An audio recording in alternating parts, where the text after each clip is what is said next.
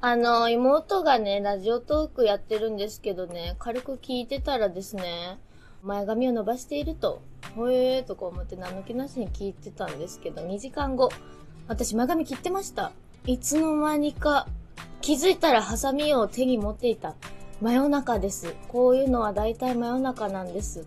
どうしてだろう。でもね、最後にやったのはおそらく10年前とかそんな感じだったと思いますね。当時は心と体、今12年とか前か、の頃に長かった髪をバッサリとハサミで真夜中に切ったことがあったんで、まあ今回は前髪だけにとどまったので、まあまあ、はい、お楽しみにしていてください。失敗してるかもね。上田まりえの朝まで生返事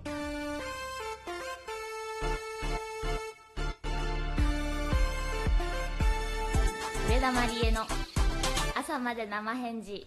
そろそろ暖かくなりつつありますが、グッズにパーカーがあるので、もう少しだけ寒さに頑張ってほしいところです。かっこ、京都は寒いそうですよ。いや、複雑なんですよ。寒さに頑張ってほしくは全然ない。私は正直ね、寒いのは苦手ですしね。でもこの暖かいと寒いが順々に来るのはちょっともう本当に勘弁してほしいです。嫌だずっとなんか、油断させておいて、もう寒くないですよ、みたいな春の雰囲気で、外歩いたら汗かくぐらいあったかくて、みたいなやめてほしいですね。とはいえですね、本当にパーカーがグッズにあるのは本当そうで、スパークリーフューのパーカーをですね、ダラダラ作った時のボディと同じボディで作っているんですけれども、裏肝もあるしですね、パーカーペラペラなの嫌やからさ、しっかりした生地で作ってるんですよ。ですからですね、ぜひ、グッズのパーカー可愛いので、京都でゲットしたくなるような気候であってほしいなとは思います。買ってももう着れないとか辛いですもんね。はい。えー、京都といえば、はい。タクカ噛んだ。タクタクからの生配信が決定しました。はい、そうなんです。はい。あの、きらめきとため息は12ヶ月かけて12カ所回るツアーですので、まだ始まって2ヶ月であります。基本的にセットリストもメジャーの曲中心に組んでおりますので、あの、まあ、確かに現状、福岡から京都の時点でセットリスト全然違うんですけれども、まあ、全部が全部見れてしまってもどうなのかなっても思ったりもしましたので、ライブが始まって1時間後、16時に生配信スタートのスイッチをポチッと押したいと思いますので、まあ、携帯とか端末から見る時間としては1時間、プラス、ライブの後のアフタートークがあります。なので、まあ、私もその人様のですね、ライブ映像なんか配信で見てて思うんですけれども、2時間べったり張り付いて映像で見るっていうのも結構しんどいのでですね、だいたいまあ1時間ぐらい、プラスまあ配信でしか見れないアフタートークも一緒にお楽しみいただけたらいいなと思っております。よかったら京都行きたかったけど行けんとか、あと敵なしライブに行くのが怖いなとか、もしくはそのきらめきとため息は全部行ける予定にないとか、まあそういう方はぜひこちらの配信でもお楽しみいただけたら嬉しいです。一応セットリストもバンバン変わっておりますので、見ても来てもらって楽しめるような感じになっておりますし、ちなみに、現地、ライブ会場のチケットもまだあります。ぜひ、京都たくたくさんとても雰囲気の良いところで、歌も伸び伸びすると思いますので、ぜひこちらも合わせて遊びに来てください。よろしくお願いします。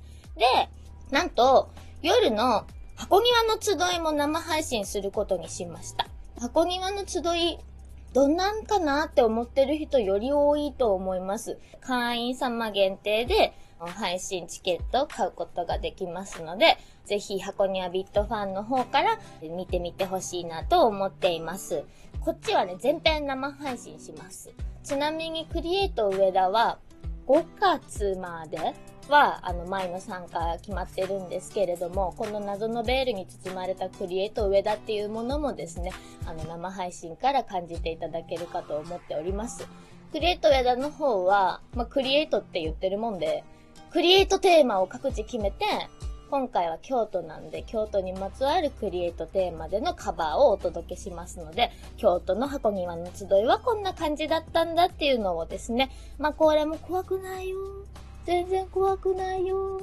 よかったら来てねっていう気持ちも込めて生配信しますので、えー、こちらは19時からです。2月24日。ああ、俺は関係ない、私は関係ないと思っている人も関係あるよ関係ありますからねぜひあの、URL からライブを見てほしいなと思っております。遠くても一緒にいるような感じになったら嬉しいです。ぜひよろしくお願いします。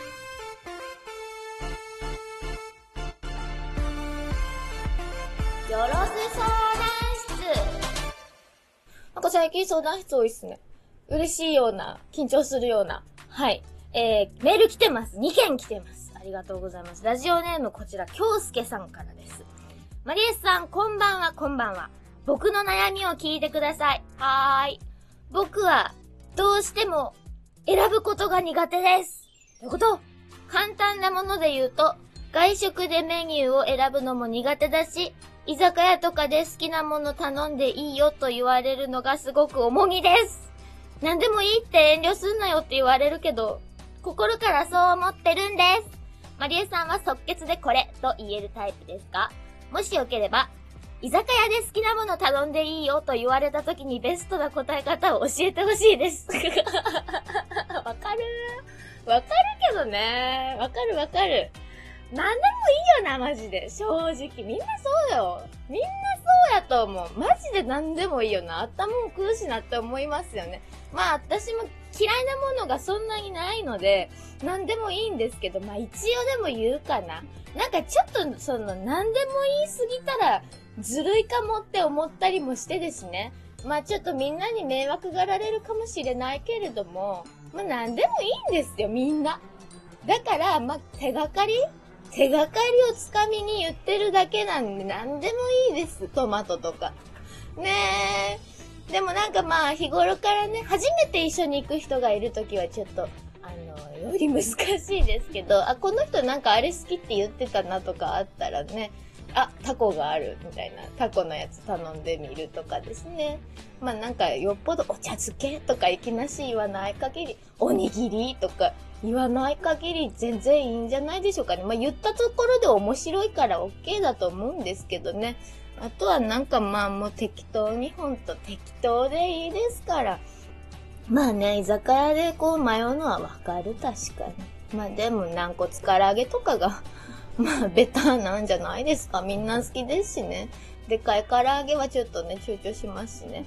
はい。まあなんでこう、なるべくこうね、選ぶ訓練はしないといけないと思いますんで、私も苦手ですけど、まあわがままと思われようが、なんていうかな、まあ嫌だけども、まあいいじゃないですか。みんな助かるならね。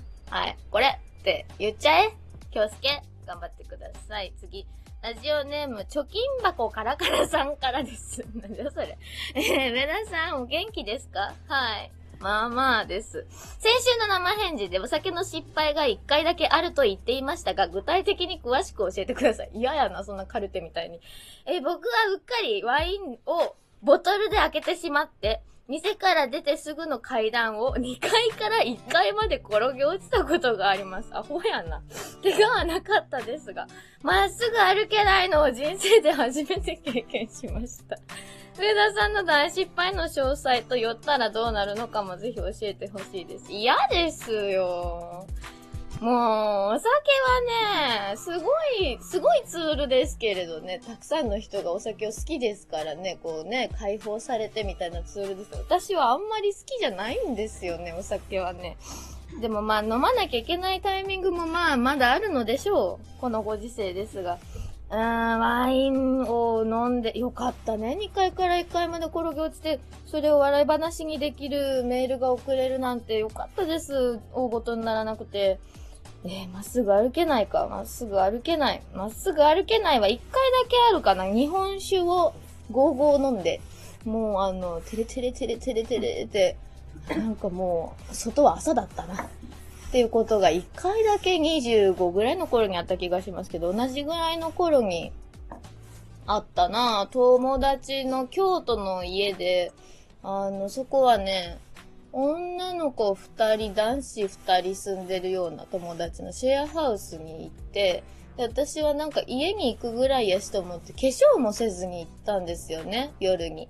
ほんじゃなんか、化粧してないとさ、なんていうの？す、ナチュラルさがこう、家感が際立って、気がね、抜けちゃって、で、なんかまたそこで日本酒がね、出てきたんですよね。しかもパックのやつがドンって。で、パックのやつ美味しいとか思って飲んでたんですけど、いつの間にかそれが焼酎になってて、焼酎の時にはもうね、あんまし記憶なかったんですよ。で、本当に記憶を飛ばしたことそれ以来ないんですけど、気づいたら、私は一瞬だけこう、風呂の景色がある頭の中に。で、その後の記憶はもうなくて、起きたら友達のパジャマを着せてもらって布団の中でした。で、マリエ昨日やばかったでーとか嬉しそうに友達が動画をあの見せてくれたんですけど、ミュージシャンが多かったんでしょうね。その場にいる人たちに、歌えよもっと歌えよあれ歌えよとか言ってずっとギターを渡すっていうことをやってて、歌えよやからになるっぽくて私酔っ払うと、はい。もうすごい二日酔いで、もう二度と飲まないと思ったんですけど、まあ何回か飲んだけど、そんなことにはもうならないし、なりたくないし、もういいです、お酒は私はって思ってます。気をつけてください。はい。今夜も12分間のお付き合いありがとうございました。今週末はいよいよ京都タクタクです会場に来てくださる皆さんはもちろん、昼公演、夜公演、どちらも生配信がありますので、遠くの方もぜひ、見に来てくださいグッズでタオルが出るよそう出るよ普通と恋愛相談、人生相談、その他何でも生返事へのメールは info.makuudamaria.net まで。それでは皆さん、おやすみなさい。